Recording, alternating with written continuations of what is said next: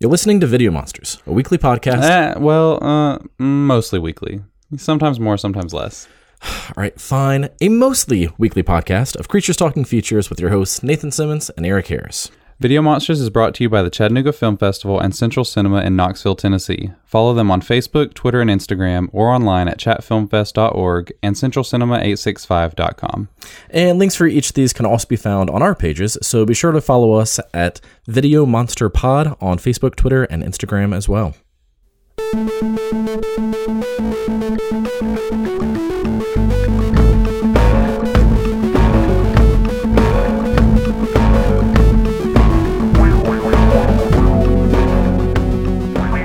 Hello, and welcome to another episode of Video Monsters, where we take movies seriously, just not ourselves. I'm Nathan.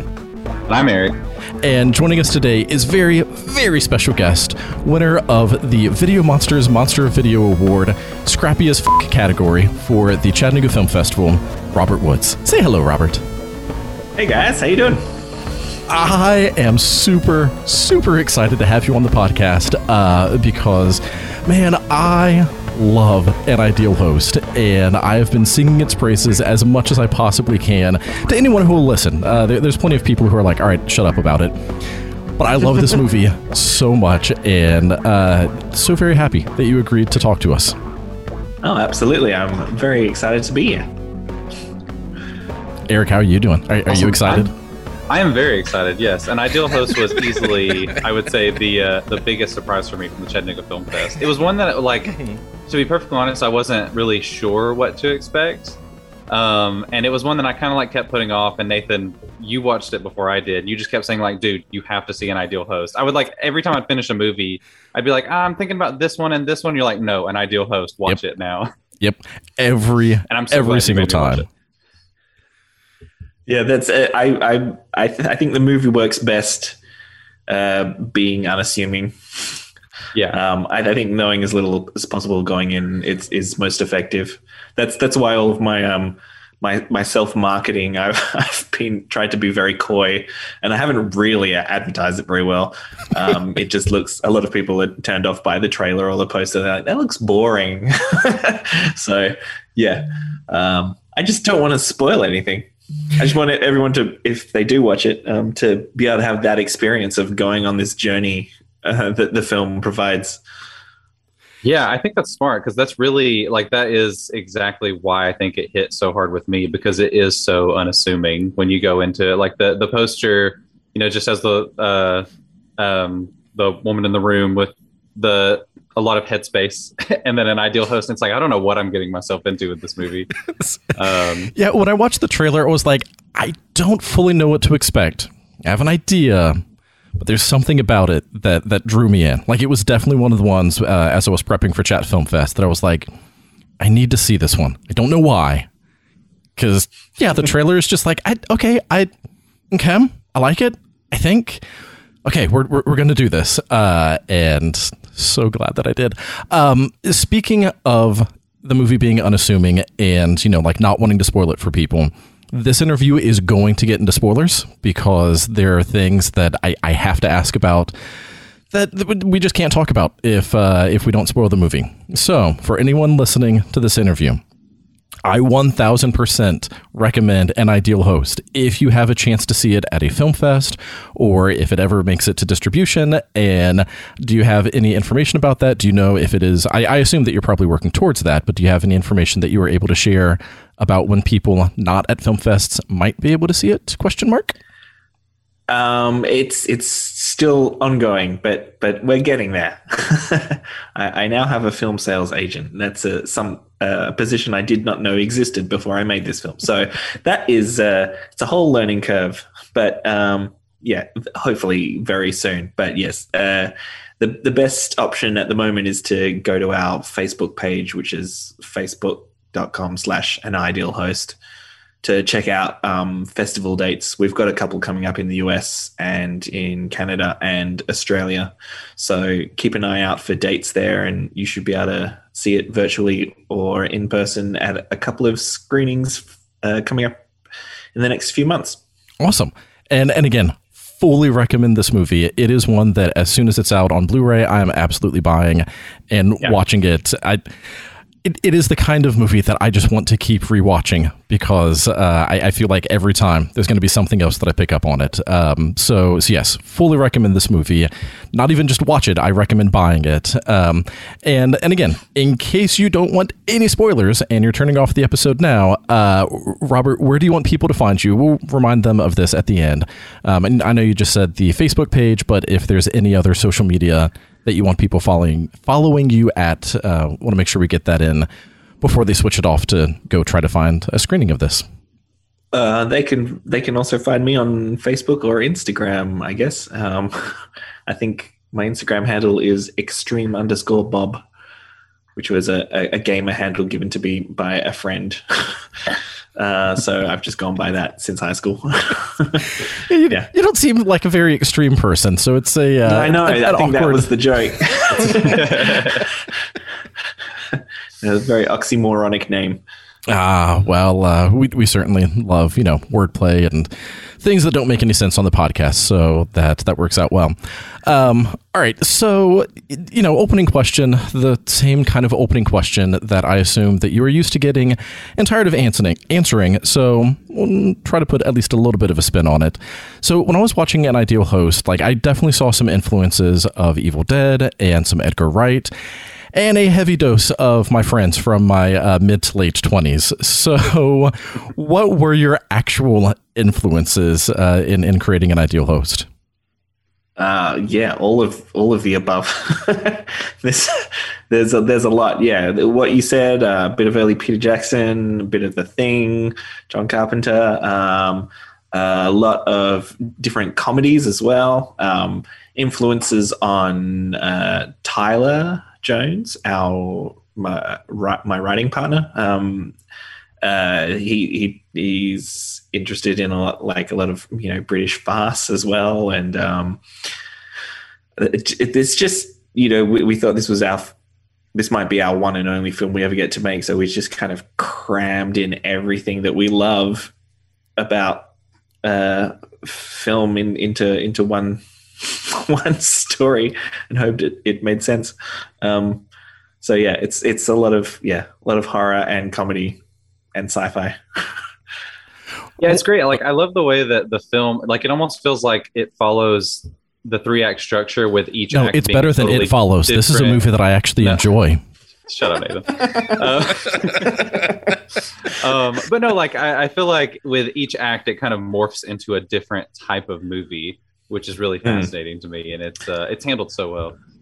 Yeah, it's, it's something something we learnt through. Um, we've been writing theatre together for a, a decade, and um, and in watching a lot of amateur theatre and a lot of like you know short films um, made by locals, you tend to become very aware of uh, being an audience member when things are boring you and when things interest you and uh, the desire to entertain and to keep audiences on their toes and to keep them guessing as to where it's going and to make them lean in and, and think about uh, where a story is headed um, and to get them to engage in that storytelling process is uh, probably the, our biggest priority when when we're creating something, um, because that's that's what's going to make it uh, a ride for an audience yeah. member. That's what's going to make it, uh, yeah, fun and, and entertaining to watch. Absolutely, I think it's also like it's a really bold strategy too for like your first film too. Like I feel like you have to be pretty confident in your ability, or you know, your first feature length film that you worked on as a director you know to be able to juggle all those different tones i think is a skill that is one of the more like subtly difficult things that i feel like a lot of the you know average viewers don't pick up on like how difficult that is to make sure you can mold or merge all those together in a way that feels consistent. Um, thanks for saying that. Yeah it it, it is the, the tone of this film was was night was a nightmare. It really was. Um, and uh, thankfully, a, a, lot of what we've written beforehand uh, and done as uh, as musicals um, in theatre has been this has been mixed tone kind of stuff. Um, Tyler's great at writing it. Um, generally, I, I wrote the music for his lyrics, and that's how we collaborated. But in this one, um, I took over directing um, because film is more my wheelhouse because I've been working as an editor for um, over a decade now. Mm. So um, I I took took the lead on that department this time, and yeah, really the the balancing the tone in getting the script written. Um, it, it was kind of there. Um, the actors all kind of got on board with it and just um, just played played with it as best they could. Um, that, no, that, that's that's not fair to say. I mean, they they all got it. They all understood what it was, um, and they all had fun with it. They're all great improv comedians, um, and they they all knew each other, which was a great help. Um, and then it was really in editing it together and um, fine tuning pacing and getting the music written mm. that was the, the final step in the process that really solidified exactly what the tone was going to be.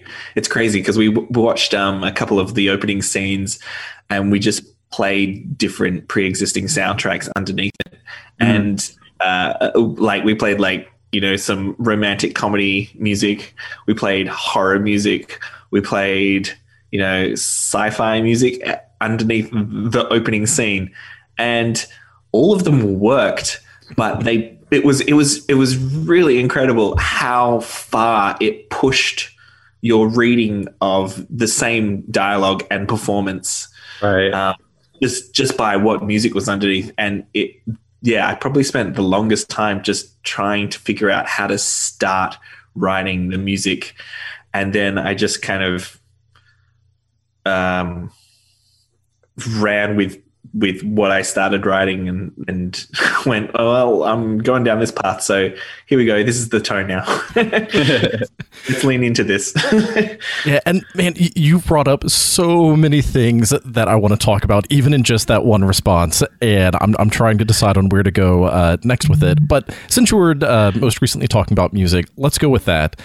Um, I, I love the music. Like when I was yeah. watching it during Chatt Film Fest, one of the things that I was posting in the Discord channel was how perfectly the music works for this film in terms of like it's got all of those same tonal components. Uh, you know, like uh, how it goes from her alarm on her phone straight into the music, and uh, like some of those beats from the alarm are the same, uh, sort of like more intense, suspenseful, like dang, dang, kind of beats uh, when they're in the lake and they're being chased down. And there's so much about it that it feels like it was the same score that was just like, all right, how do we emphasize this piece to really draw out this emotion in this scene? But we need to make sure to keep this here in this comedic scene. And so, how do we focus on this? And and I just the, the music was I don't want to say simple, but it wasn't like so overly complex that it was drawing away from the story. It was doing an amazing job of complementing the story and I'd just like to hear a little bit more about that in terms of like what was that process and how how did you work through all of that in terms of making sure that the music fit tonally for the scene but also still felt like a cohesive piece throughout the entire movie? Right. Okay. Let me digest that. Um, my my f- initial thoughts with the music as we were writing the script um, and i'm a big believer that you need to be thinking about everything, including the music, as you're shaping it, because so often music is just tacked on at the end after an edit, and um, and I I love it when music is more involved um, in conjunction with the editing and with the acting and the the pacing of a scene. Um, so uh, as we were writing, I was thinking about the main character Liz and what music she would be listening to, um, and I, I, I, I just came up with um, her listening to like, what if she was listening to some kind of like '60s French jazz that uh, she thought was super classy, but it's actually kind of tacky. That's that's the kind of that's the character. Is, is it That sad that I of. also kind of love the music by itself? yeah. So so I was like like tacky tacky French cafe music, uh, retro French cafe music that uh, that she doesn't uh, she doesn't understand. And I ended up um, I wanted to write I wanted to write a, a theme song because um, you know years of writing musicals. I'm like, well, we need a theme song. We need something that you know you can sing from the soundtrack. Um, so I wrote um, some some lyrics down, and uh, well, with- some some reverse engineering and Google Translate, I wrote a song in French because I don't speak French. I, I wrote this this ridiculous song in French um, with this melody I had in mind, and imagined like you know a, a harpsichord, like that very '60s jazz sound. Um, playing it and I wondered if you could use a harpsichord to make a horror film score or not. So that was the kind of challenge I had in my head going in. Um, but basically, I knew that I wanted that song at the end. The end, knew how that melody went, Mhm. and I knew that that was kind of that's Liz's melody. And there's really only one or two melodies in the whole film. And the idea was to use that melody up front at the start um, to, to introduce her. And as she goes through this journey, uh, the instrumentation changes, the the chords behind it change, uh, the sounds around it changes a great deal as well, um, and then it kind of builds back up to the the the end, and then then you've got the the song at the end.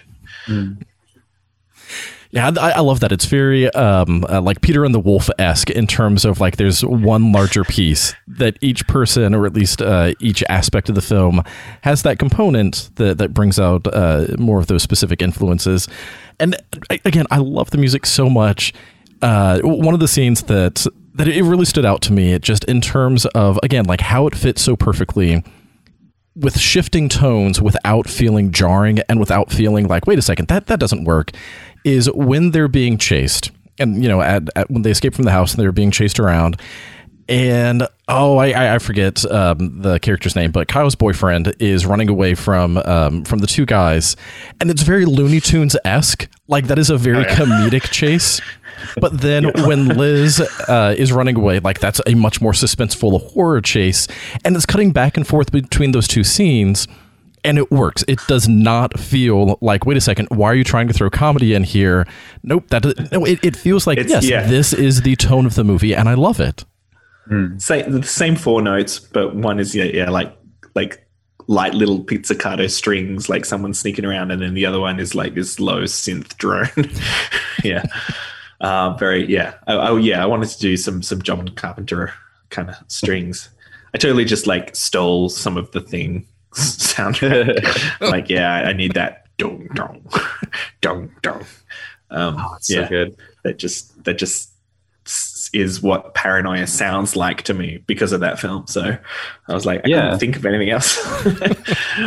yeah, so- absolutely i think that and i think that like it's it's so obvious to me that you were thinking about these things like when you watch the film especially like you talked about the music but also i think visually like it so often reflects the characters in a visual way without just like you having to explain to the audience who these people are like i love your opening titles which you talked about a little bit and the way Oh that God, I love those. it has Liz come out and she sets it up, sets up the room one way, and then she scrap and like you have the title come on screen, And it's like and a much more fun, it. like the the balloons and the bright colors. and yeah, and then she scraps it and does it totally different, and that's such a smart way of just like this tells you everything you need to know about who Liz is, and it also is a good signal that this is a movie that is constantly going to be shifting in front of your eyes.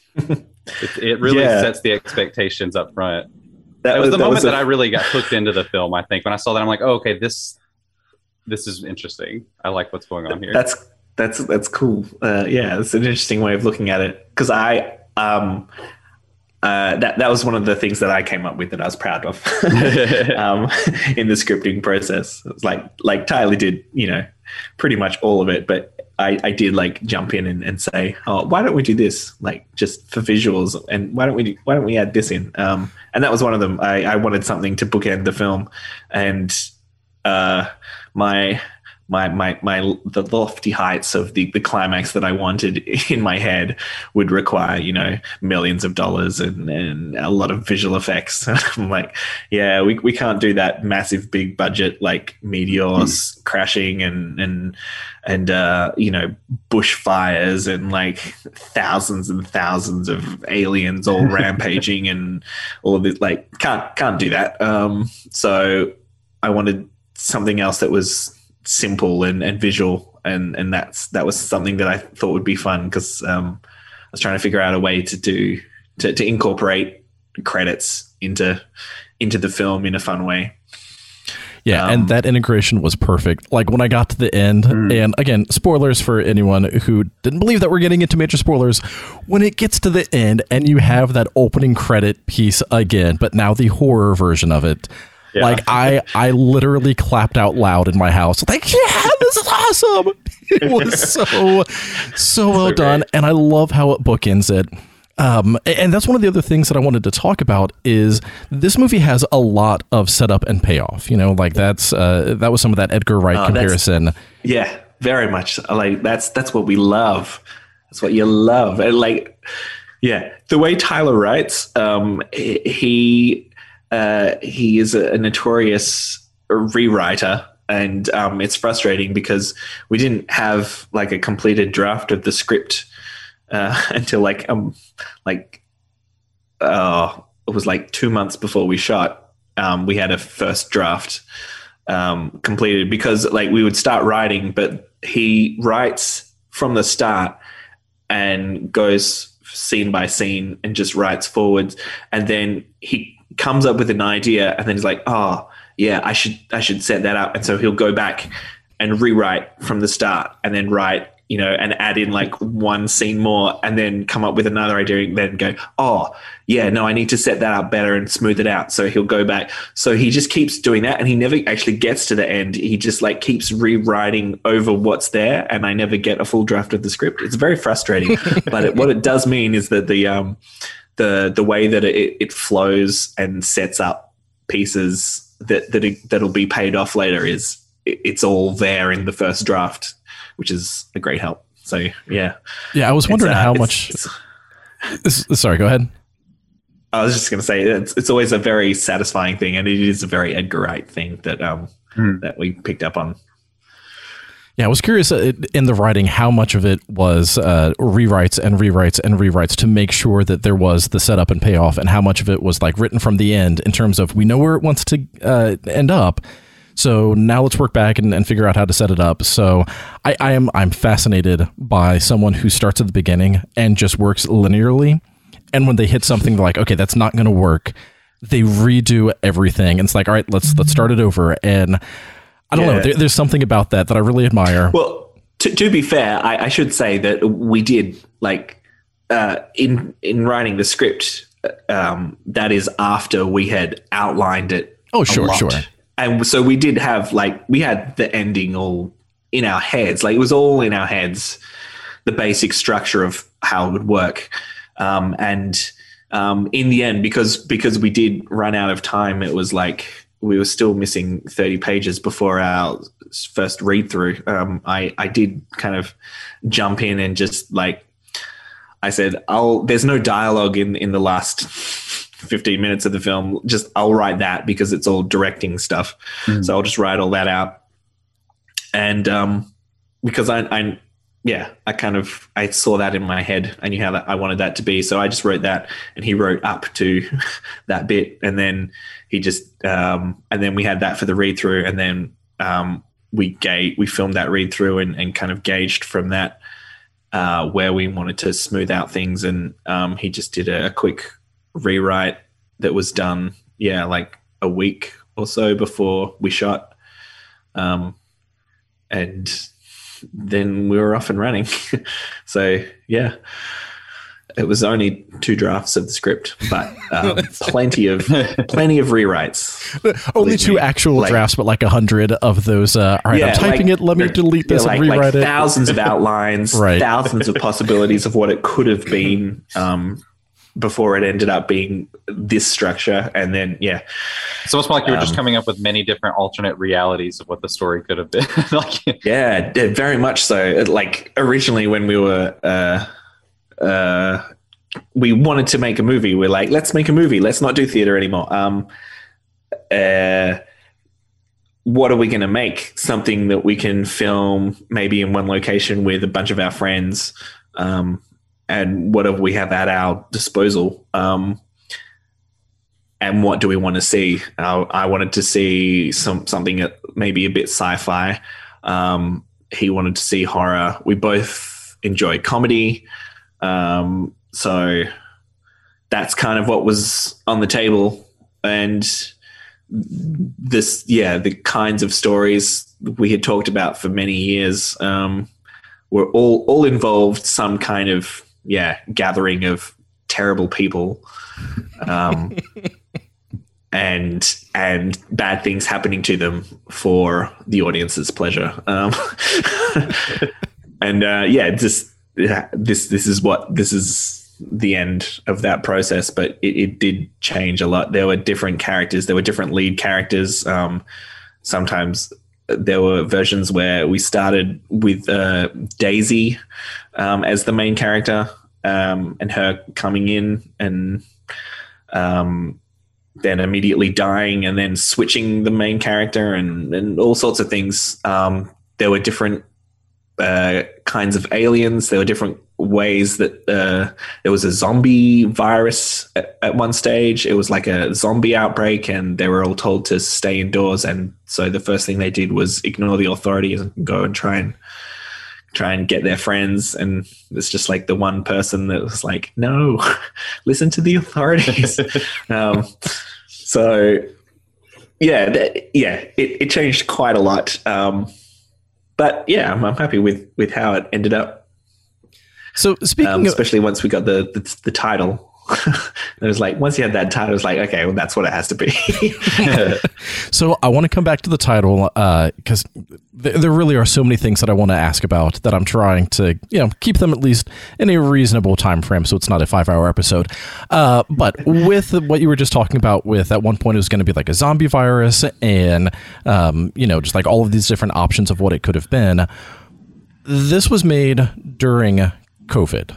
Uh, but where where in the process? Because I know that it wasn't like, all right, now that COVID hit, now let's start with the brainstorming idea. Like I know that uh, it wasn't entirely. Yeah. It was it was it was done i mean it was filmed in january of 2019 uh, we, we Okay. shot it in so so we wrote this we started writing the script in october 2018 we shot in january 2019 and then i had the footage on my hard drive sitting on my desk um, not wanting to look at it because I was so uh, ashamed of what I had done.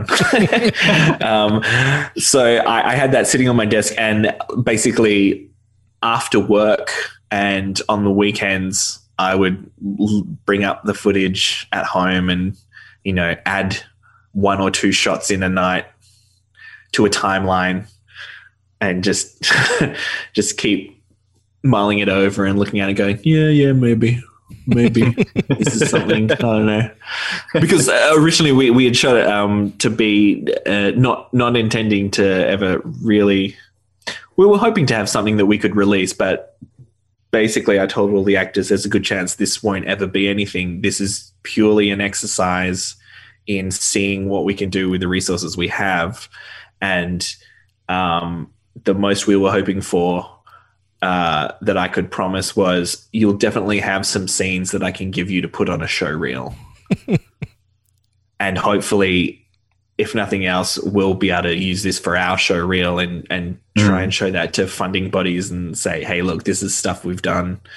Please give us money to do something real. Um, Right. and, uh, but yeah, when, when COVID hit, um, I had I was almost at the end of the edit. I literally edited from the first shot to to the last shot, um, and I was towards the end, getting towards the last couple of scenes, which were getting complicated because um, it was hard to watch without visual effects in place to to understand what was going on. Um, and when COVID hit, it was kind of like, well, shit, you got nothing else to do now. Um, you may as well just do the visual effects and write the music and um, get this thing finished. And um, that's when I sent a rough cut to my hometown's local film festival, independent film festival. Um, and they said, "Great, we'll screen this in um, in in July during the for the for the festival." Um, so then suddenly, um, I had a deadline, and as with all things, uh, we don't get anything done unless we have a deadline. Yep. So now that we had Right. that, uh, it was like, all right. Great, let's get sound mixing happening. Let's finish writing the score. Let's let's. I'll sit down and do all the VFX. Um, let's get it all together and get something ready for July. And that's that's how we it actually got finished off into some kind of presentable form. And that's then what I've sent around the world and has been playing for the last year in Hmm. festivals, which is um, is a very big surprise to me. Sure, Um, sure.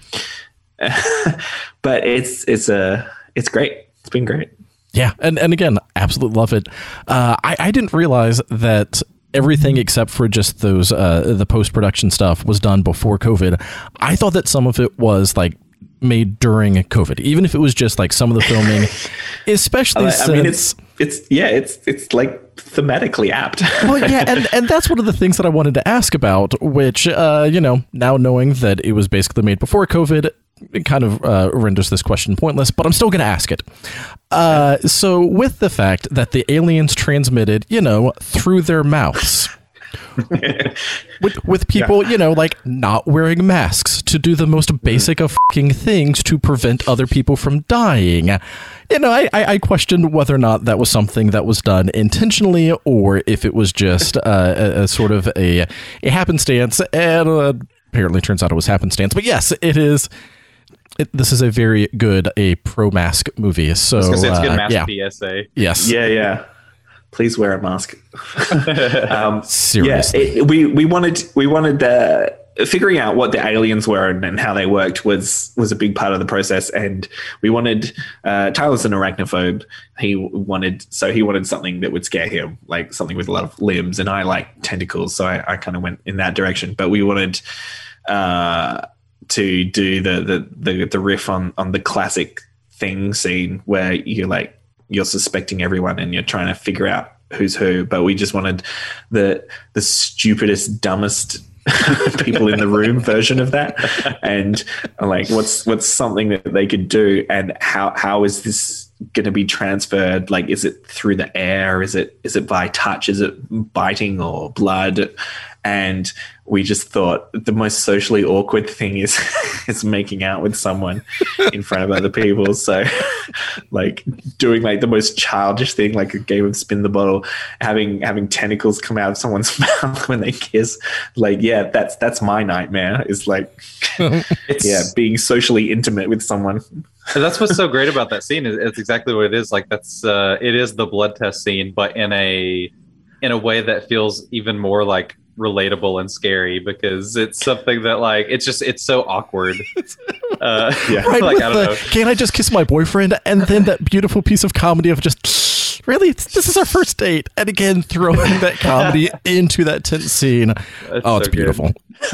Um, yeah it's it's just so stupid I love it. I'm curious. Did you like? Uh, do, do you, the movie doesn't like explain a whole lot about why the aliens are there? Like, it's. I mean, I'm curious to know like if Hmm. you have like a full on backstory for the aliens. Like, if you know, like if that's something you wrote just to have in the back of your mind, like where they came from, why they're here. So, also, is. super quick, uh, just because I feel like this is going to be less relevant after the fact. I love the fact that you don't explain it, but you include that part in the movie where it's like, all right, this is going to be this long, dumb monologue telling the audience things that nobody actually cares about.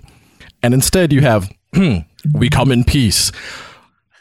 that that that piece of subversion I loved it. is Even the aliens beautiful. are like, like they even This have is like their own kind of awkward, like I don't know. They, even they're like fighting with one another and stuff. It's so funny. Well, Look, you know that we just finished a United States of America series, so yeah, the stupid is right on brand for us, which is why it's so beautiful. yes, yeah, we we loved the idea that the aliens were um, every every single character, including the aliens in the film, had to be an ideal host in some way, and the aliens uh, just as much putting it on, keeping up appearances yeah. as Liz is.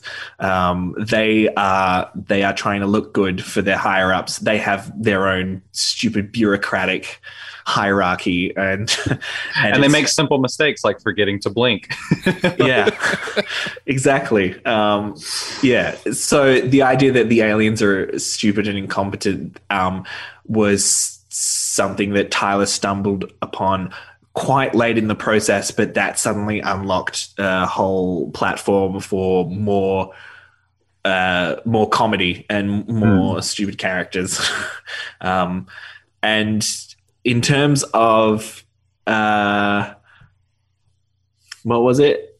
What I was just curious, about? like if you had like a if you had a backstory that was Oh, kind the of in the backstory. back, in terms yeah. of the backstory, it it was just that uh, we kind of uh, engineered some fake stakes, uh, which were which were that the the the bosses were going to come and check out this planet and how the invasion was going and decide whether or not it was worth their time or not.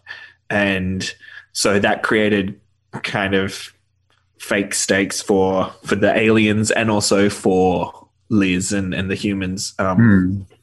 just to give them a ticking clock. But also, um, I guess the idea was that they are beings that have taken over countless planets before and used up resources and, and jettison themselves into space and look for another host. Basically, yeah, just you know your, your typical basic space parasite. um, or uh, corporate overlords works. yeah, or corporate parasites. exactly. you know, corporate parasites, alien parasites, the same same thing. It's really all just a metaphor for the the um, the dangers of capitalism. For sure. One like- taking us over. Exactly. it's like it's all it's all there. It's it's not yeah. It's it isn't really that important to to the plot, uh, ex- except for the idea of having like a certain time period where they're arbitrarily trying to get everything done by. Um, so we didn't go into it that much in our heads, just as long as there was like hints of some kind of alien social hierarchy um, being there, then that was enough. I thought to to sell a couple of those points and also to maybe uh, be intriguing enough to think about afterwards. Because I do like I do like the idea that you know there's there's a bigger world outside of a film any any given film and you can think about those elements and you know fanfic your way to glory Yeah, I do love how apocalyptic this movie feels by the end. It doesn't feel like just a nice little contained, like, okay, that's over. Liz got through it. She's going to be fine. It's like, oh, no, the, the world is ending. This is going to suck. Yeah. yeah. How, how do you do an apocalyptic film when you don't have any budget and uh, you've only got like one location and a handful of people? Um, there's there's lots of ways to do it, and, and we we just went with you know a bunch of people walking up to a farmhouse. So you've mentioned a couple of times that some of your decisions were just trying to think of like just the stupidest thing possible.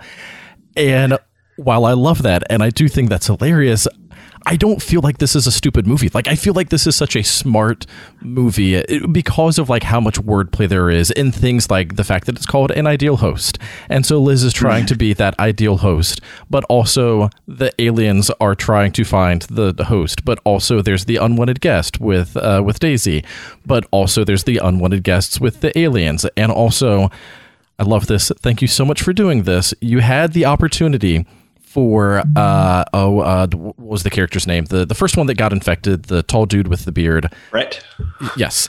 Uh the, you had the opportunity for him to call Liz an ideal host and he calls her a perfect host. And there's so much awareness of all right these are the things that people expect from a horror movie these are the things that people expect from just a movie. These are the things that we're going to subvert but we're also still going to follow the rules in such a way that Yeah. like it is a cohesive movie and none of it feels like oh y'all didn't know what you were doing. It's no we know them. We're breaking these rules on purpose because it works And it's funny, like what my, one of my favorite scenes is like the moment when Liz is like, "All right, f- this, I'm fighting back," and she starts like doing her doing her gear up montage, like she's Ripley going down to save Newt or something, and then she just gets caught immediately, like while she's in the middle of it. It's like, oh, okay, well, crap. like that's such a fun way to do that. Um, yeah. So, well, the idea is when when writing it, um, is the the tropes that exist in all of these films, in horror films, uh, particularly, but also in comedy. Um, uh, the way that they're structured and the way that beats fall, um, certain moments um, that you can telegraph. That's a that's a language of storytelling that ideally everyone that's watching it is aware of to some degree, whether it's Mhm. subconscious or or not. Um, and that is such a great thing to weaponize um, because Yeah. you you can lean into that and set up expectations so easily because uh, of of the the context of everything that's come before this film um, that everyone's seen, um, which is what allows you to then pivot and go in a different direction or to subvert those expectations, um, and that's uh, that's what we love to do. That's our bread and butter. So Mhm. Yeah, it feels Yeah. like it feels like as you're as you were writing it, it's like every time you start to hit one of those tropes, you're like, no, no, we, we got to stop here. We got to figure out, you know, we got to figure out a way to pivot. And you do it, to, and it, like we've mostly just done the uh, like mentioned some of the comedy stuff, but you do it for the like horrific moments too. Like another one of my favorite, like a moment that literally had my jaw drop was when Liz has to um, drown her brother. Which in that moment, it's like it's really intense and really sad and you think it's over and then all of a sudden it's like oh yeah she also the parasite's also still in there and then when she starts like stabbing him repeatedly in the face i was like oh my god this is insane like it's so intense but yeah, great. uh, it's, it's a it's a strong punctuation for that moment. exactly um, yeah, yeah. Well, yeah. It's. I guess yeah. It's just um. The the trick is the tricky thing is you s- still actually have to hit those beats. yeah Uh, those na- that narrative structure is there because it works and it's satisfying and um, you, you can't you, you still need to hit them. You can you can take a left turn but you still need to get there. Um, so yeah the balance between um, making uh, f- keeping the structure intact but um, having these these uh, deviations along the way that are unexpected and keep the audience on their toes is is the trick. And tyler is a master of that. So i Yeah, am hoping to be able to just keep working with him in this partnership and keep making stuff with him because he's a brilliant writer like that Yeah, and um, you know, Eric mentioned the scene where he just gets stabbed in the face repeatedly. From that point out, it gets pretty violent, and like especially that end scene in the uh, in the daytime, it it gets gory. And I I was It goes so much further than you expected. it to. goes so that's, much that's always further. that's always the plan. Is like you uh, with even with even with our musicals, we try and establish. Uh, we try and get expectations set at a very specific level, and we do everything we possibly can to for the audience to to set a, a limit to their expectations, and then always try and over deliver on the climax. Um, you've always got to go one step further than the audience was willing to go. Um, and maybe I went too far. Maybe, Nope. maybe not. But Nope. no, you We're glad not. you did if you did. it's like it's certainly, um, yeah, certainly makes a statement. I think there's a reason why it's getting into horror film festivals and no other ones. Well, I, I I just love though that like because it does go so far, and like because you do have her jumping out of the window and seeing the leg split, and like seeing the bones pop out, and the axe to the foot, where then Tyler like puts his fingers into her toes. It is so gory, and and. and I say so gory. You know, compared to other movies, it's not. It's tame. But within the context of this film, like I was so hmm. invested in the characters. Yeah, That that's the it- thing. It's within the context of this film, it feels so extreme because th- there hasn't been anything like that up until then, and you're you're not really in the mindset to be expecting it. So, Yep. I think I think that's that's how it, ends up working. Yeah, that is absolutely how it works so well because again, like just having her arm split open, uh, or you know, like when she breaks her arm and stabs him in the neck with it, or again the axe to the foot. Neither of those are that violent compared to a lot of other things that I've seen over the years. Certainly nowhere near some of the body horror movies that I've seen, but because I was invested in these characters, because there's so much humor, because it's so light overall, when it gets to those scenes, I'm going like, "Oh god." Like it hits me so much stronger than a movie that would have been just aggressively violent throughout, and I I, I love that. And you know that was one of the things that um, I, I'm glad you already started talking about that because I was really curious about how much of that was designed from the outset in terms of the the decision to get to the end and then really ramp up that violence rather than having it be a violent movie throughout. Well, uh, we really, really wanted a constant escalation um, from from the beginning right up to the end. It should feel like a, just a constant progression of madness, um, and uh, for the longest time, I've wanted to do the gag. I've just just thought about it about someone's arm being snapped and then them using it to cut someone's throat with their broken bone from their own arm, and and so I was like, I want that to be the climax of the film um, because I've had that I've had that idea for so long and I wanted to do it. Um, actually, it was weird because uh, we had just started writing the script and we went to the cinema and saw um, what is it Overlords. Oh yeah, that's such a Um, great. That's that's a fun movie. And and in that film, there's one of their zombies has an arm that's completely severed, but they they've got their their forearm bone like just protruding out, and they hold it up to this um, lady's throat. They push her against a wall, and I was like, "No, no, don't do it! Don't you dare push that into her throat! I swear to God!" I was like so upset because we just written it, and I was like, "Yay, we just got up to that bit in the script," and then I saw it on the screen. I was so upset. I was like, "Oh, we'll, we'll have to do it differently." Um, same thing happened after we had shot the film, um, and this film got delayed a heap. But um, with the creme brulee torch, um, The Hunt came out, and there's uh, Hilary Swank and um, and who is it? Oh, I can't remember. So Betty fighting- Gilpin. Well, Yeah. yeah. Yeah, yeah, that's that's her. Um, there, there's a climactic fight in that that heavily involve in a kitchen that heavily involves a creme brulee torch to cauterize a wound, um, and uh, that really upset me as well. um, but you know, uh, you can't win them all.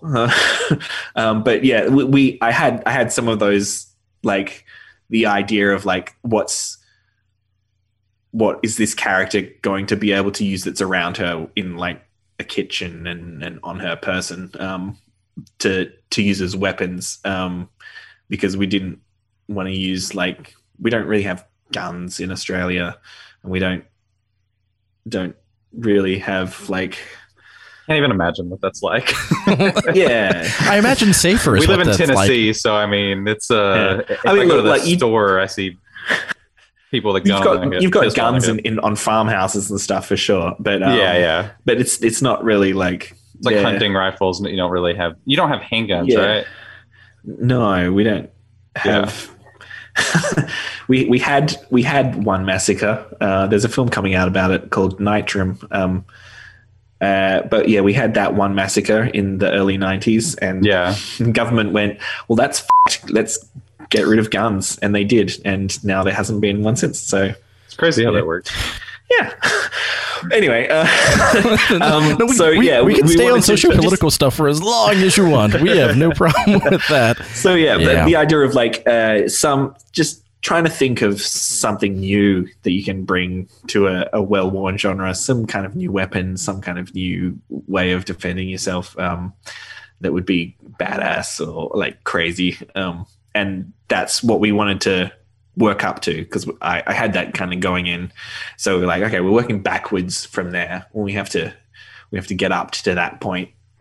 I think it's so. It, what's so impressive too is the fact that like most of the movie, you know, it is as you described it, is scrappy as f- um, and I- so like once you get to the ending, you know, it is pretty low key. It's all in one location. You know, like you can, you know, it you, you know, it's a low budget film as you go through it. But then once you get to it, like the effects that you use, the practical effects, and just the visual effects that you put in there are so much bigger than you expect them to be as well. Like I'm curious like if you were and two the other thing is it's in daylight at that point and you're showing you all of these practical effects without like trying to hide them That really was hardly stupid, any way. wasn't it? which, which is very impressive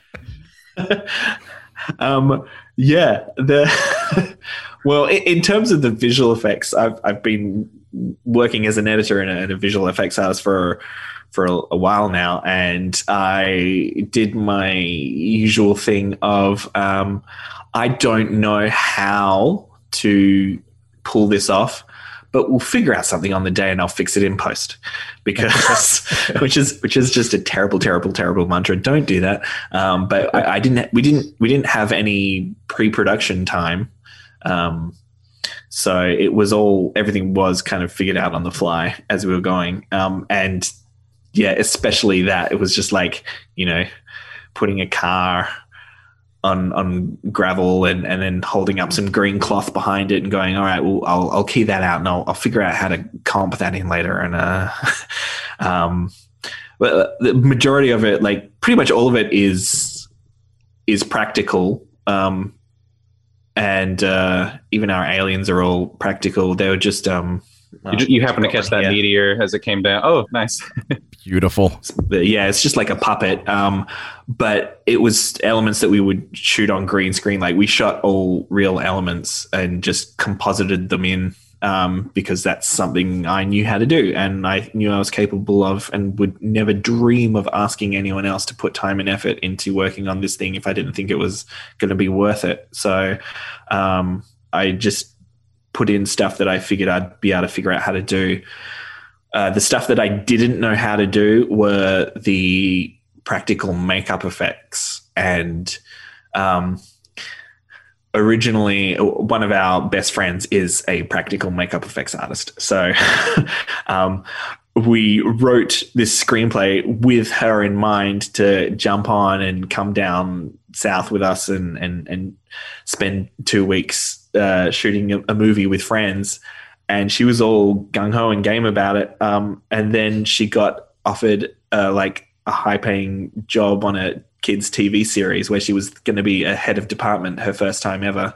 Um, so she said, "Sorry, can't do it anymore." um, so what ended up happening was she pre-made a bunch of prosthetic elements, um, and we were introduced to an, another guy here in Perth that um, that works at a, a place that makes prosthetics for medical training. Um, and like Oh, army wow. training and CPR, like a lot of really gnarly stuff. But um, yeah. but like he just had like limbs lying around in his office. this is crazy. um, so uh, yeah, we got we got pieces that we would need from then, and then um, on um, the the two days that we needed to have makeup effects that were complicated applied to actors. Um, we found a local makeup artist who came on set and uh, and and glued them on and blended them into to uh, um, skin, which is something that I do not know how to do and no one else knew how to do. Um, and that was super exciting because that was the day that the crew went from four to five, and they were, they, it was like we, we were like, oh, we're uh, we're almost going to outnumber the actors soon. That's exciting. So Just slowly adding more and more people every day, like to simulate the. well, it was weird because like being the yeah the the the the, the cast dwindled in size as the show went on, and and the crew kind of got one or two extra. Uh, we, we didn't funny. shoot the um the opening montage and the, the closing shot until right at the end, and that's when the one day when we had a production designer come on set to help us just like lay out the table and bring in all this stuff. So it was like, yay, there's one more person in our crew. it's like a real movie. It's not just not just three of us, like me holding a camera and Tyler the writer running around with props and and a, a sound guy holding a boom, sound recorders. Yeah, Yeah. but that, that sounds like so much fun. Uh, so I have two questions. One, would someone who makes prosthetics purely for profit be considered a prostitute? Get it? Because pros- prosthetics, pros, prosthet. I'll, I'll put it to Um, them. yeah, be sure to get Love back it. to us. Check check with them and see if see if that's okay. see if see if they want to be referred to as a prostitute.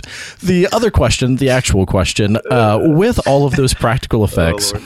our co-host Dan wants to know which of them was the most satisfying to pull off. Um. Oh. Which of them was the most satisfying to pull off? No, no, like which was the most satisfying to accomplish in terms of Yeah, not necessarily um, the most difficult, not necessarily the one that looked the best, but which was Um, the one that you know when when you finally got it on film, you're like, yeah, that that's I what we spent all our just, time on. Just because I'd been thinking about it in my head for the longest time, and it didn't end up happening the way I had always envisioned in my head, um, which ended up being problematic for story reasons and a nightmare in the edit. But um, when I did see a nice gush of blood from Jackson's neck as as the bone went in, that was satisfying. I was like, yes, okay, I got I got that on film. the the the bone to the jugular. um, that was it's a satisfying. I think it's a satisfying moment in the film, and it was a satisfying moment to watch, uh, ha- having seen it in my head for so long. The other one, pro- probably close second, would be um, John stabbing himself in the neck. Um, that was a that was just a bizarre Oh, turn of events where that that actor um, got uh, an, another job and had to leave um, had to leave the set at like 8 a.m. instead of at the end of the day um, because he had a rehearsal back in Perth, so he had to travel two hours back to the the city um, much earlier than we thought. So we ended up having to wake up at, at 5 a.m. and shoot his entire death scene, including all of the dialogue and everything after it, before in like two hours bef- before Wow. 7 a.m. And that's including all of his face makeup where he, he slices his face and um and um and then stabbing himself and and everything that happens after it. So uh, that was a mad scramble because I only found out like like the day before um that we were like, oh shit, well, we're gonna need to figure out how to do the, the makeup and apply it and um and get that. And I don't know if we'll have time to get.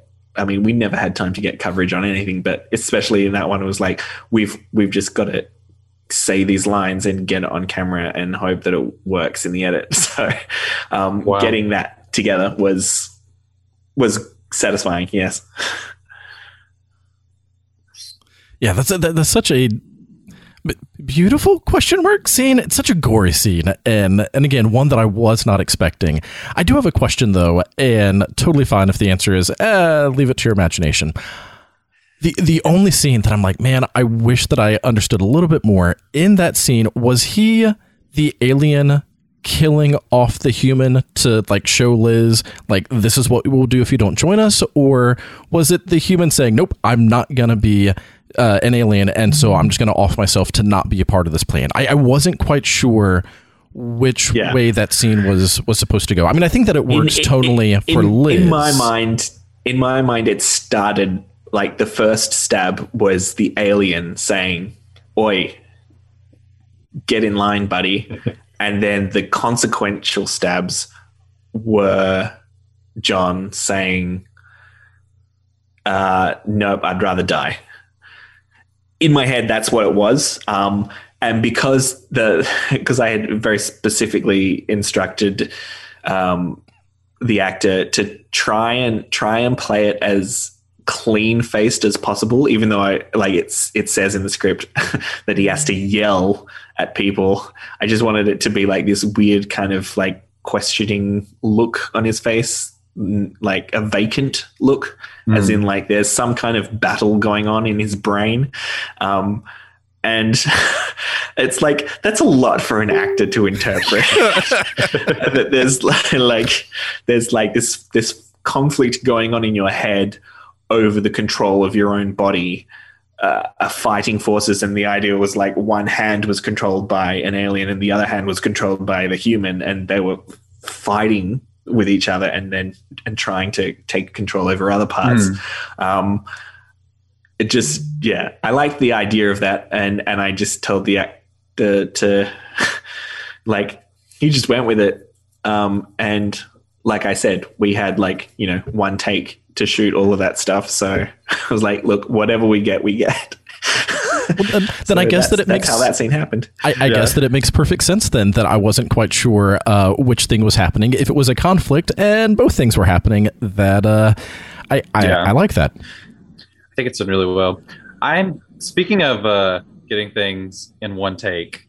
I want to ask a question about the uh, the kind of. I feel like it's kind of the centerpiece scene of the film. Whenever the shit hits the fan, and you have this really well done, like long take of everybody like running in and out of the house, and uh, how Hmm. I'm kind of curious, like how long is that shot for one thing? I can't remember, and uh, and how It's eight and a difficult half minutes. Eight and a half minutes yeah. It's uh it's so good. 17, like how, 17 pages of script. Wow. Yeah yeah it's it's it's so much to get through. And and Mm. it is like kind of the pivotal moment in the film i think. So i'm curious to know like how much you, you said that you had like such a short amount of time to shoot this film and i'm curious Yeah. to know like how much uh prep went into that did you kind of have to wing It- some of it just well go?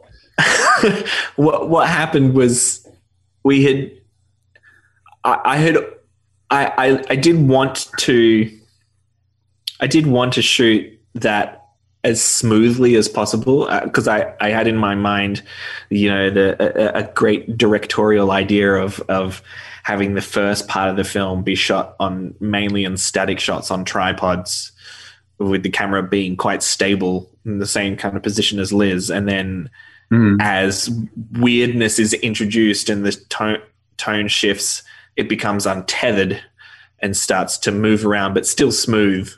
Um, it's still relatively smooth, and then when it's going absolutely crazy, then it's handheld and Yeah. wild. Um, and that scene, as you said, it's a literal pivotal scene Mhm. where it turns from one genre into another where we're pushed suddenly into the outrageous and and uh just wanting to make that band-aid rip as smooth as possible um and as quickly as possible to try and just like to even out any like plot hole cracks that, that the audiences were going to start questioning things um, just to try and get ahead of them just like let it all happen um, in one and not give them the opportunity to question that yeah Um, but also, what had happened was the the scene before it, which is a, a dinner table scene um, with seven characters. Um, I I had always read that shooting dinner table scenes is a nightmare, and um, it, it's true what they say. Um, shooting coverage for seven people and getting um, cross shots of of people and eye lines for for each direction in which they're looking um, for picking up each each little line. Um, it took it ended up taking two of my filming nights to get the coverage for that scene, Mhm. and I knew that if I tried to do coverage for that 17 pages of script, um, that I just wouldn't be able to finish shooting the film in the time that I had. I just um, arbitrarily booked this uh, a friend's farmhouse for two weeks. I was like, that's how long it takes to shoot a movie, right? I don't know. No idea. Um, Sure, so- why not? so, so I I knew that un, unless we could get smashed through these 17 pages of script and get back into scenes that I can get coverage on because there's only two people in them, then um, yeah, the film wasn't going to end up getting on a hard drive somewhere, getting a- shot. So um, we ended up just I I had allotted for that entire day to just be de- dedicated to that scene. Um, so instead of shooting scenes in the daytime, we just rehearsed uh, uh, how we figured out the blocking of the camera and the and the actors and how it was going to play out. Um, and then in the evening, um, I got a, a little um, Ronin gimbal to chuck my little DSLR on and uh, went went to run it, um, and we ended up doing it. It, it kept screwing up the, the the gimbal. It was very frustrating, especially when you were like like seven minutes into an eight minute shot and Yeah. the camera just suddenly like the battery goes and it goes whoop, and like starts looking at the ceiling. You're like, what? Oh, damn it! Um, so we I, I I got it m- maybe the first three were just completely unusable because the camera didn't work but the, then the last three were somewhat all right and then by by the the six we did six takes overall and the sixth one is the one that's in the film and by the time we got to that one um it was literally a matter of me not being able to physically hold the weight of the gimbal and the camera anymore. I just said, I'm calling it there. And I dropped it and I fell asleep on the couch. Um, I just passed out on the couch that's in the set and and everyone packed up and, and ate wine and cheese around me. There's a photo of it in the behind the scenes photos of just me completely exhausted and passed out. Which is funny Um, because so- that's something that also happens in the movie. Yeah. Someone passes out. Oh Yep. man. Um, Yeah, I'm, I'm Yeah, always I- so fascinated with uh, with long shots, especially you know like the single take long shots, because sometimes they're done from for like very uh, technical reasons in terms of all right, we want to see how much we can get the actors to do without having to break. Sometimes it's done, um, for lack of a better terms, for pretentious reasons. But then there's other times where like it, it has a tonal reason. And um, in- in recent memory, one of the shots that I have just absolutely adored is in After Midnight, um, where it's zooming in very slowly on Jeremy Gardner and uh, and Brea Grant. That Yeah. scene is fucking beautiful and I love it. And the reason that I bring that up is because in that scene, like it serves a very specific purpose.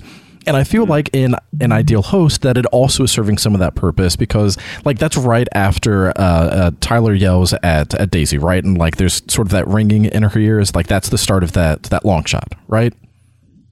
You mean Jackson? Jackson, did I say Tyler? Uh, uh, yes, that, that's right the after. writer. Yeah, so that's right I'm after sure, Jackson. I'm sure the, the writer did yell at people, but he was also yelling at her, but like He was with off camera doing it. with having that Yeah. ringing in her ears and that kind of being the start of that long shot, it makes the entire scene feel a little bit more not disorienting, but almost like like she's uh, like she's disassociating from herself and things that's, are just that's the happening first time around. we've we've left we've kind of left Liz Liz's um, subjective point of view, and the reason for that is because um, the the actors all all um, yelling over each other on top of each other. In that sixth take the performance i wasn't happy with. Um, so i said in the sound mix just get rid of it and put in some ringing and we'll pretend we're with daisy now because i don't want to hear them. It was the timing of it was awkward. There was a weird gap and there shouldn't have been. Um, and it worked in the previous two takes but the the camera wasn't as good. And so i was like ah i really want to use this take but just that one bit is really uh, sticking out like a sore thumb to me. Um, so that was kind of a, a a necessity out of editing uh, and and my preference for performance um, trying to trying to smooth that over. But yeah you're right. What it does is it is it then puts you in into Daisy's head quite literally. Um, and you're focusing on her as this madness is going on in the background. And hopefully this is literally just before she's gonna die. Um, so hopefully you're uh, a bit more um, endeared to her after she's been such a bitch for the rest of the film. Although some people love that about her anyway so yeah Yeah, I mean, it, it still totally works though. Like even with it being done out of necessity because the audio didn't quite sync up the way that you wanted it to. With John's line earlier about how like, oh, she's just doing all of this external performance because like that's how she's trying to get validation, and if one thing doesn't work out right, she's going to spiral out of control. Like everything that he says there is like, okay, thank you for explaining the plot of the movie. Love that. uh, and, and I'm saying that seriously. I'm not saying that as like a brr, this could have been done better. It's like, no, I, I love the fact that what he's saying is relevant to her character and also her character is relevant to what you see in the movie.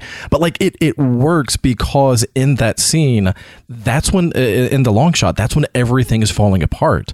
And so, Yeah. like, it makes sense with what John was saying about you know he just met Liz, but he's still able to uh, to g- sort of give this interpretation of of her psyche, and that's what you get. And so when she is just losing it, you have to jump to another character because she's just because Liz isn't there. And so mm-hmm. yeah, it, it, it might have just been a all right, well, we don't want to do the tracking shots because it's gonna be a nightmare. And well the audio didn't quite work, so we're gonna just put some ringing in over top of it. Think- but contextually, all of it still fits so tonally and, and and I think the reason that I wanted to mention that in terms of like I said earlier this is such a smart movie the fact that you have so much setup and payoff when you have to do things out of necessity it's like okay well let's just do this there's enough of that context surrounding it that it brings all of those pieces together to where it doesn't feel like all right well this is an odd decision it, it feels cohesive Mhm. at least that's my yeah, take. that's that's I'll I'll take it. um, the- Well, good. Yeah, we go, going in going into this uh, the, the whole the whole idea was that if we were happy enough with how the script worked, um, we were happy enough with the foundation of that story and and Tyler's writing that um, yeah we uh, we were really leaning on it and relying on the quality of that to carry us through um, you know super low budget and and the scrappiest fuckness of everything. Um, because yeah hopefully if, if your writing is good enough and and your performances are all right um, people will be happy to overlook bad visual quality or, or bad sound recording um, if if there's a story being told well that they can engage with. So yeah, I think that's probably the most important thing. Um, and we we were hoping that that's that's what we had. So Yeah, a- absolutely. Uh, I have at least one other question, but Eric, it seemed like you were about to uh, ask something, and I know I've been talking a lot. Oh no, I was just going to say that um, if you didn't want to admit that like you were trying to cover up a mistake, you could just say that you're switching perspectives, much like how the uh, the creatures jump from one perspective to another by you're just jumping from one character into another character's psyche. Yeah.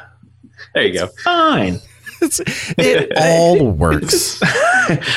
yeah, whose rule is it anyway that we had to stay with Liz? It was just Exactly. an arbitrary thing I made up. Exactly. Yeah. Well, but, uh, But yeah, I, I, I am glad that Liz was the main character uh, because, like, there's so much heart with following her and her story, uh, especially looking at the fact that I forgot to plug in my computer and it's about to die. Oh my god, hold on one second before this computer dies. Um, we haven't really mentioned much God. of the actors. I will say, just to jump off what Nathan was saying, uh, Nadia Collins is There we go. phenomenal in this film. Like she really, her performance is so good. Like she holds the movie together so well through her Yeah. performance. Like you can tell, like, like she plays the anxiety. Like she she plays up so well that she's like putting on this facade, but underneath it, there's just like this like anxiety flowing through her all the time. Just the need to be perfect and and to be the ideal host. Like she's excellent, absolutely excellent. I'm I'm so happy that uh, she agreed to do it. She's uh, someone that I've known for a long time. Um, pretty much all of the actors are, improv comedians um, that I've been working with for a long time here. I'm a musician in an improv comedy troupe, um, and and I see them perform and play all the time. Um, mainly doing like really silly things, but they're all fantastic actors Mm. first and foremost. And um, she's someone who I just felt like has never really been given her due here in Perth. Um, she she's done a couple of shows now where she's uh, that she's created that that she's won awards for here, and um, I hope she continues to to create her own work because she is phenomenal and so engaging to watch. Um, she she studied clowning in, in France, and um, Oh, wow. and her physical prowess is incredible. And we did have her in mind when we were writing this because we were like, yeah, she would be game to f- to do the physical side of this as well as just nailing the um, Mm. the the acting side of it. So yeah, um, yeah, it's it's her movie. It's it's just for her. Yeah. So so picking back up on that, now that my computer is plugged in, um, I, I love the fact that she is the central character and that you're following her story because it gives the movie so much heart. Because from the outset, you you care about her. And uh, Jackson's kind of a douche. Like, not just the fact that they've been together for 10 years, which, man, I know plenty of people that, uh, that that's their relationship but also like the the scene that really sets it for the you know what? Glad that she kills him at the end is uh when when he says like all right i'm gonna go to bed and she's like oh i'm, I'm gonna stay up and clean for a little bit and his response is like oh like, you're making me feel guilty And then they just bye. stare at each and then other. he just walks off. It's like you fucking douche. It- but so but like it makes sense the more that you get to know about these characters like how their relationship is, that, that grew from what it did. And like you know maybe they were just high school sweethearts that uh like that's just the way that things went being in a small town. And there's so much that gets unraveled but that opening scene it, it just sets so much and the fact that like he's controlling every little aspect like like no no you're being too excited tone it down like he's a relatable character but at the same time a hateable character um and i think that if you had followed anyone else like as much as I love Daisy, I love Daisy. She she is a little bit of a bitch, but I love that about her. um, and if you had followed her, I don't She's a great foil for Liz. Yeah, and I don't think that it would have had the same kind of tone. Like it would have had more of a Yeah. more of a bitter tone almost rather Well, than yeah. a putting on a facade, which again fits in with that ideal host theme. Right. Yeah. we did we did have a, a, a quite a complex uh, backstory relationship for Daisy and Liz for those characters and just the idea of how they would have grown up together and what happened between them. Um, and I think it's all just stuff that's that's very vaguely hinted at in the film, um, especially stuff surrounding her father and Mm. things that it's like it's there and it's um, yeah. If the if the film was from Daisy's point of view, that it's far more tragic. Yeah. film Yeah. for sure. Um, we wanted, yeah, we wanted to. I wanted to just steal the the arc from um, Ten Cloverfield Lane because that's one of my all time favorite movies. Yeah. uh, it was like, yeah, a, a character that goes from from uh, being passive to standing up for themselves and being ready to fight for what they believe in. It's like that's that's a that's a really simple, solid arc Mhm. to track um, that doesn't require too many beats um, that we can track through this. Yeah, so that's that's kind of what we went for for Liz. Just someone that's in this situation that needs to figure out what it is they really want, and then be brave enough to go and get it. Yeah.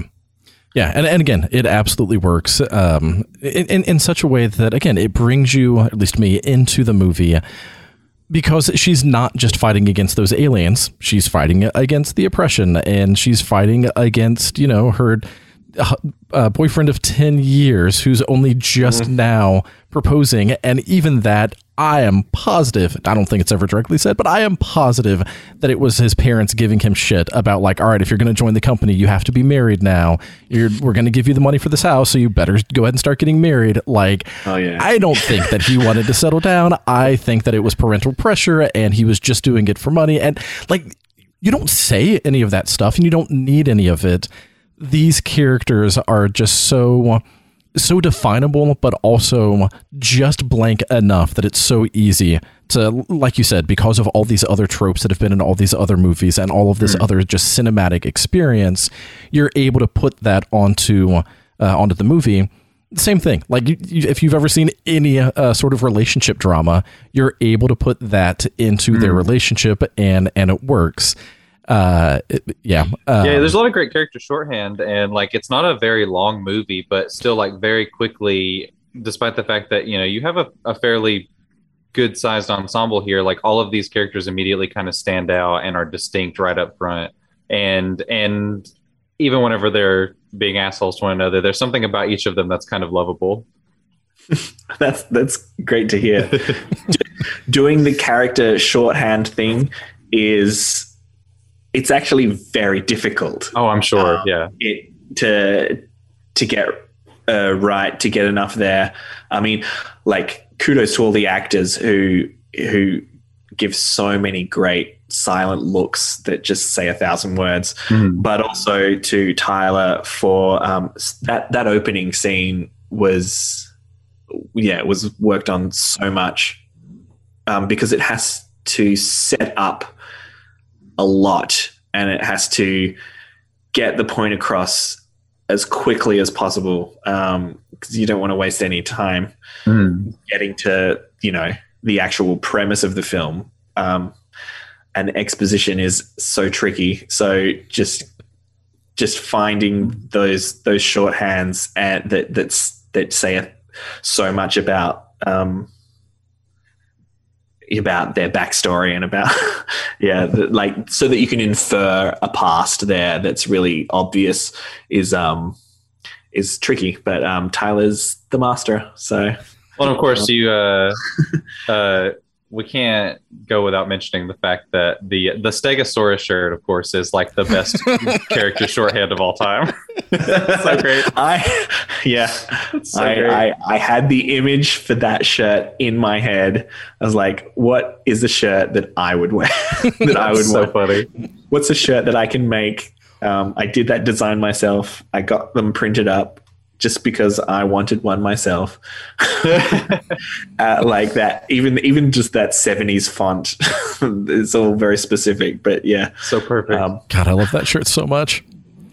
Uh, there, there are two more things that I want to mention. There are things that I've already said plenty of times, but there's two more specific examples that I want to note. Um, And then I'll stop with this because I really could keep going for like the next hour and a half just talking about every single scene. But there's two scenes uh, specifically related to what you were just talking about with some of that character shorthand uh, and, and also harkening back to what we talked about towards the beginning of the episode with some of that setup and payoff. I love the fact that there's a single scene, like it's maybe like a second, of Liz chopping wood during that opening montage where one, she's it's literally one shot. yeah, like it is. It is Very like- brief. and it's hidden. It's hidden like right at the end of the montage. yeah, But Yeah. it, yeah, it's there specifically. it, it's there, and again, it's so smart because for one, it tells you in that moment what you need to know about how she's the one who's doing all the work around the house while uh, Jackson is just sleeping uh, and not actually do anything to help prepare. Um, it also gives the setup of you know Chekhov's axe of she's going to use the axe later, and then there's that amazing payoff at Middle of the end. summer. She doesn't need to chop wood. There's no reason for it. it doesn't matter if there's a reason.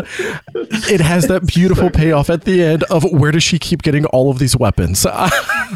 It's like go back and watch the start of the film. That's where she gets the weapon. and and again, so much is done so simply and and so effectively. Um, and and the other scene that I wanted to mention, since we were talking about the Stegosaurus shirt, is related to the "We come in peace" line. Um, when when John is talking about how he and Kyle met, he's like, "Oh yeah, it's a great story." on Grindr it just again i love that subversion of expectations of there's a story. That's it. That's all you need. Like you you don't need all of those details or like the oh well there was more. Past the peas like the, the way that he is handling that story I'm, is I'm so glad. Like some other people have mentioned that, and I'm really glad because uh, that particular gag was one that Tyler and I, in the editing process, debated furiously over. Uh, there wasn't much that we. There wasn't much that he was like that that that we like argued about, but that just happened to be one of them where uh, he did not think that the way I had edited it the timings that I had edited it with worked to sell the gag and that it should probably just be completely taken out. And I said, no, no, no, no, no. I think it works. I think it'll play with an audience. Yep. Um, and I, I, I like that I've, I've been um, justified been, been proven right. Yeah.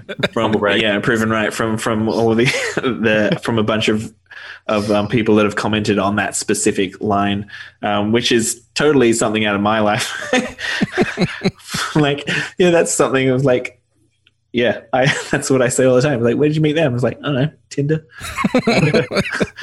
Well, it, it's great too because it's like you're there. There's so many times where like even when you're making a joke like that, like you you're giving a sense that there is a bigger story behind it. Like I love too the uh, the picture of uh, at the beginning of the film, whenever she's uh, what are they are they supposed to be in like Darfur or, so, or what is it the uh, with the them and the kids and the paint oh the mombasa Mombasa. That's what it is. Yeah, the, Mombasa. the orphans the, with the orphans of Mombasa, like the way that like That she'll put it up and, and like look at that it for a minute. picture that picture is the most expensive thing in the movie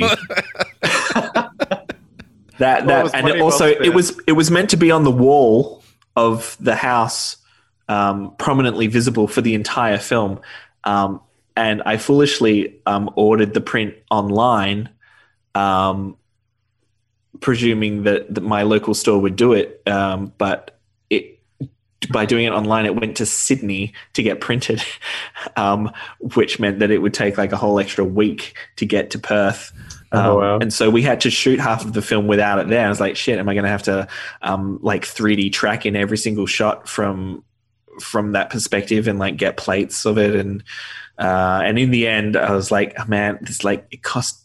I think it cost two hundred dollars um, to get that print, which is now sitting somewhere in like Tyler's basement. um, but but yeah, we ended up like going, oh, let's just let's just use it in in the the gags at, at the beginning um, when they're setting stuff up and then taking it down, and then they mention Mombasa later on, and maybe people will put it together, and when we can use it at the end for like boarding up the windows. Um, so that that one little gag that's in the the opening title sequence montage, um, yeah, it's it's the most expensive thing in the film. It's so funny. Um, I, I actually love too that it's not throughout the film. Like I think it works again as a good bookend, and like that, I feel like that is kind of like a, a great encapsulation of the entire story arc, with it being Yeah. there, then taken down, and then you have, end up just being used as part of the the the fortitude, uh, the just yeah. fortifying the place to be in. It's perfect. Well, it's, Yeah, it, I think that it's it. definitely uh, some of your improv training coming into play, and uh, something that we've talked about on the podcast a lot is the relationship between horror and comedy, and how so many people think that both of them are so easy, but they are two of the most difficult genres to pull off successfully. For one, they're so subjective, but for two it all comes down to timing. And if you do not have the timing and if you don't know how to subvert those expectations appropriately, then a joke isn't funny and a, horror movie doesn't have that same ability to um, to to catch you off guard.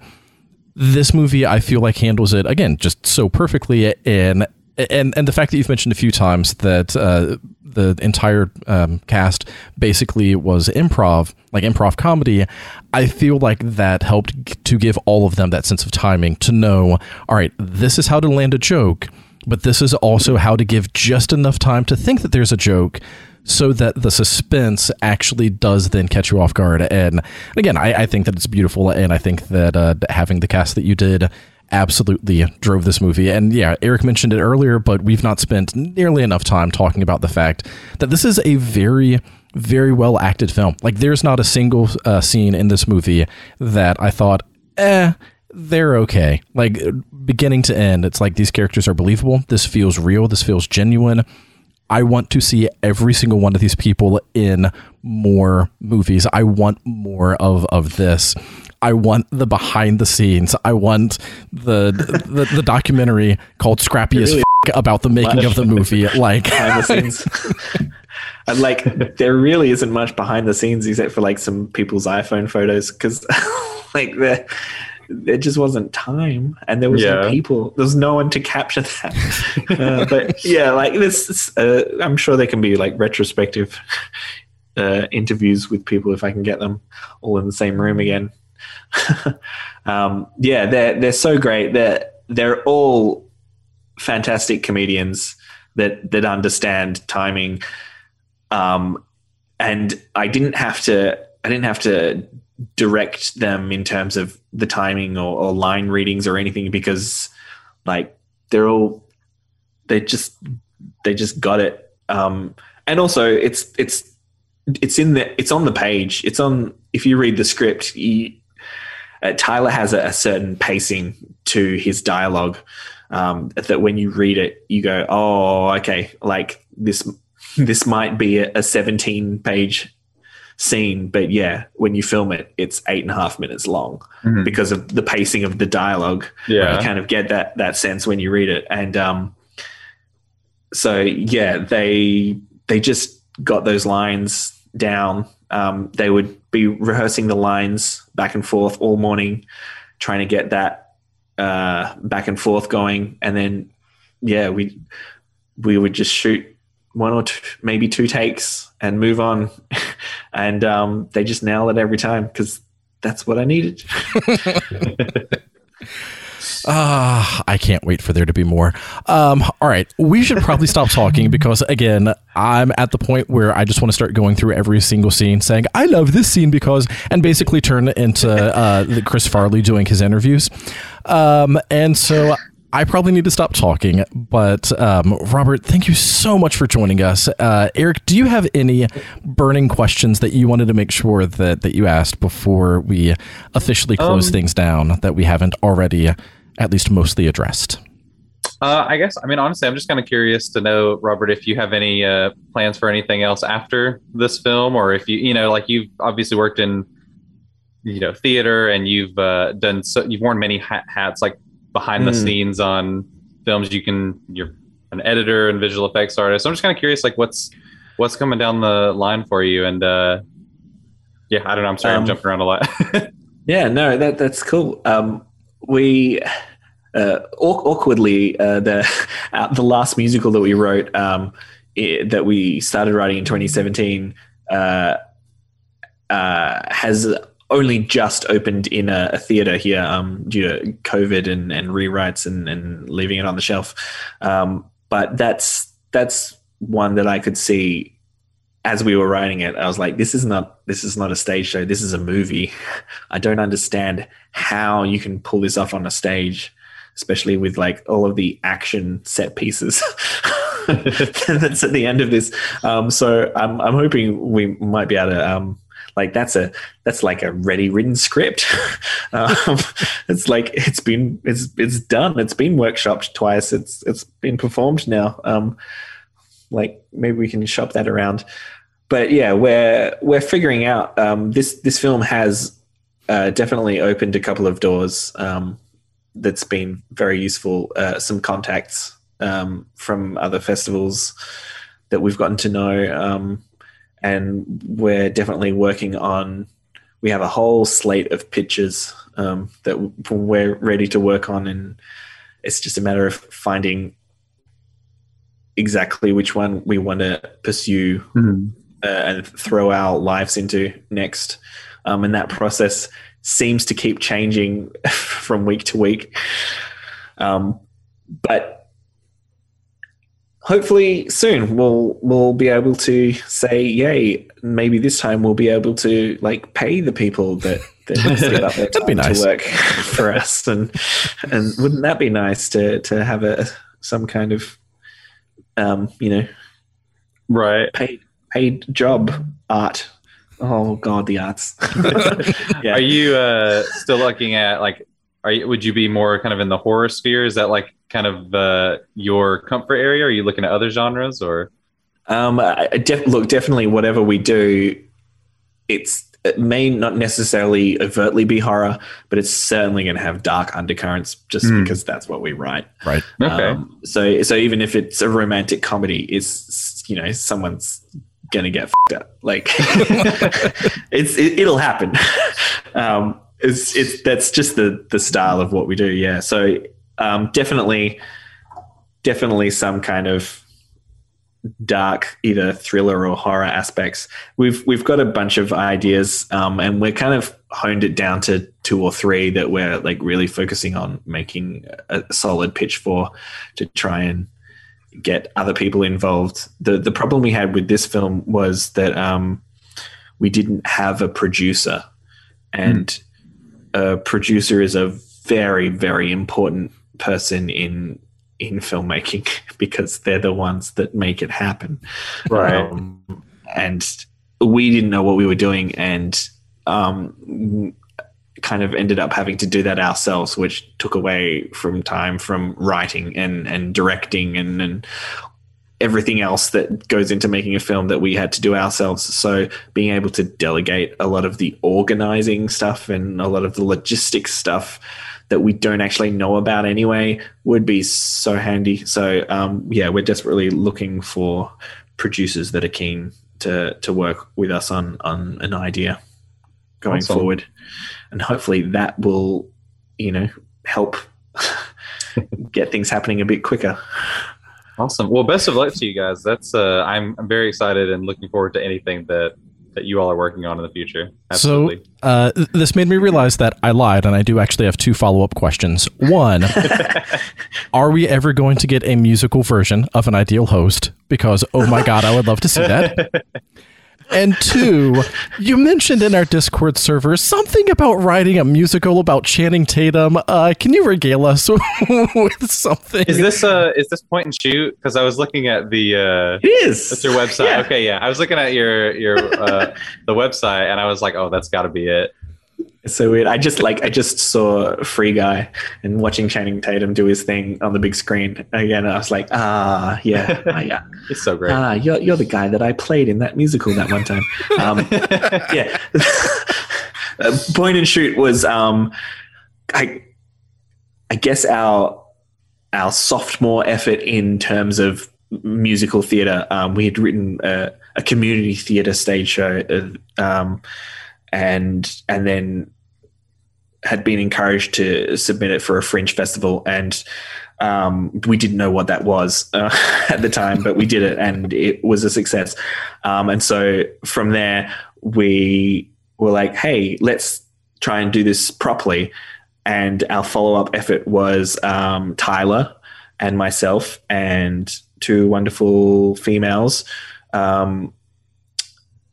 And it was the four of us playing 50 different characters and had 16 instruments around the stage and we all played the music live and performed and sung um, and accompanied each other and ran around changing hats and this crazy madcap musical um, uh, set in Hollywood in the future um, uh, where independence theater uh, cinema has um, taken over and no nobody watches big Hollywood blockbusters anymore because they destroyed themselves.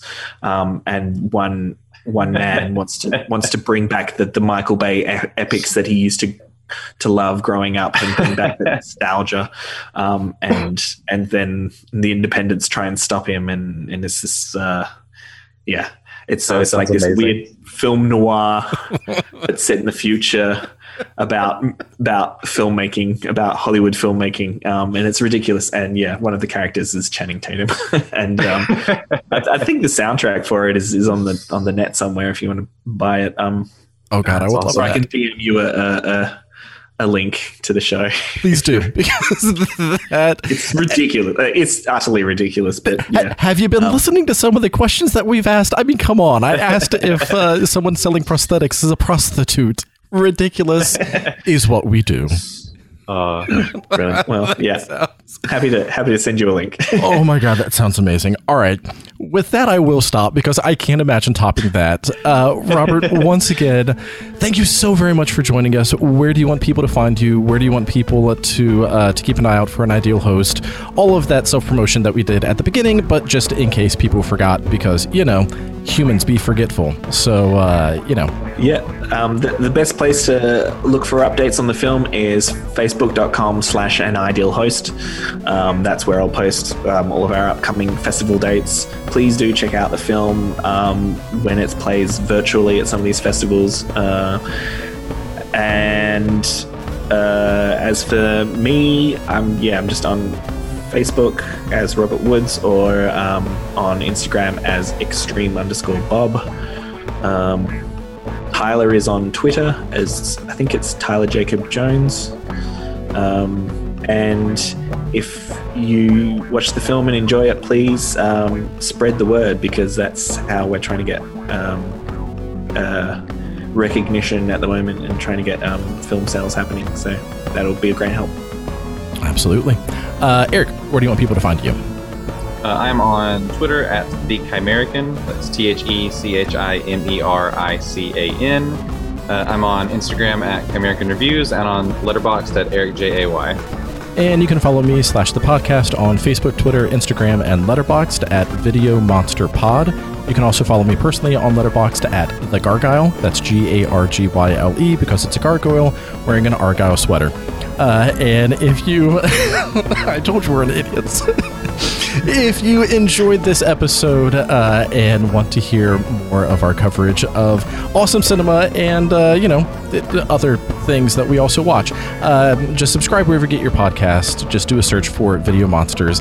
And if you enjoyed this chat and uh, want to get more insights into uh, Robert's views on not only his own movie but other movies that he is watching, join us on Discord. Um, I will have a link posted on Facebook, and you can join in on the conversation there. So please join us on Discord, and you know keep it civil, obviously. But uh, but yeah, come talk movies with us. All right, that's been it for this episode of Video Monsters. I'm Nathan. I'm Eric. I'm I've- Robert. I've, I've said it like a hundred times. Thank you for being here. Oh my god, I've loved this so much. Yeah, this has been so, this has been so great. Thank you so much for sitting down with us. My pleasure. Thanks so much for having me, guys.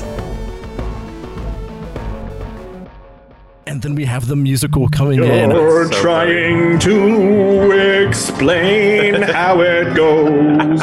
Oh no, but I've come in with some music.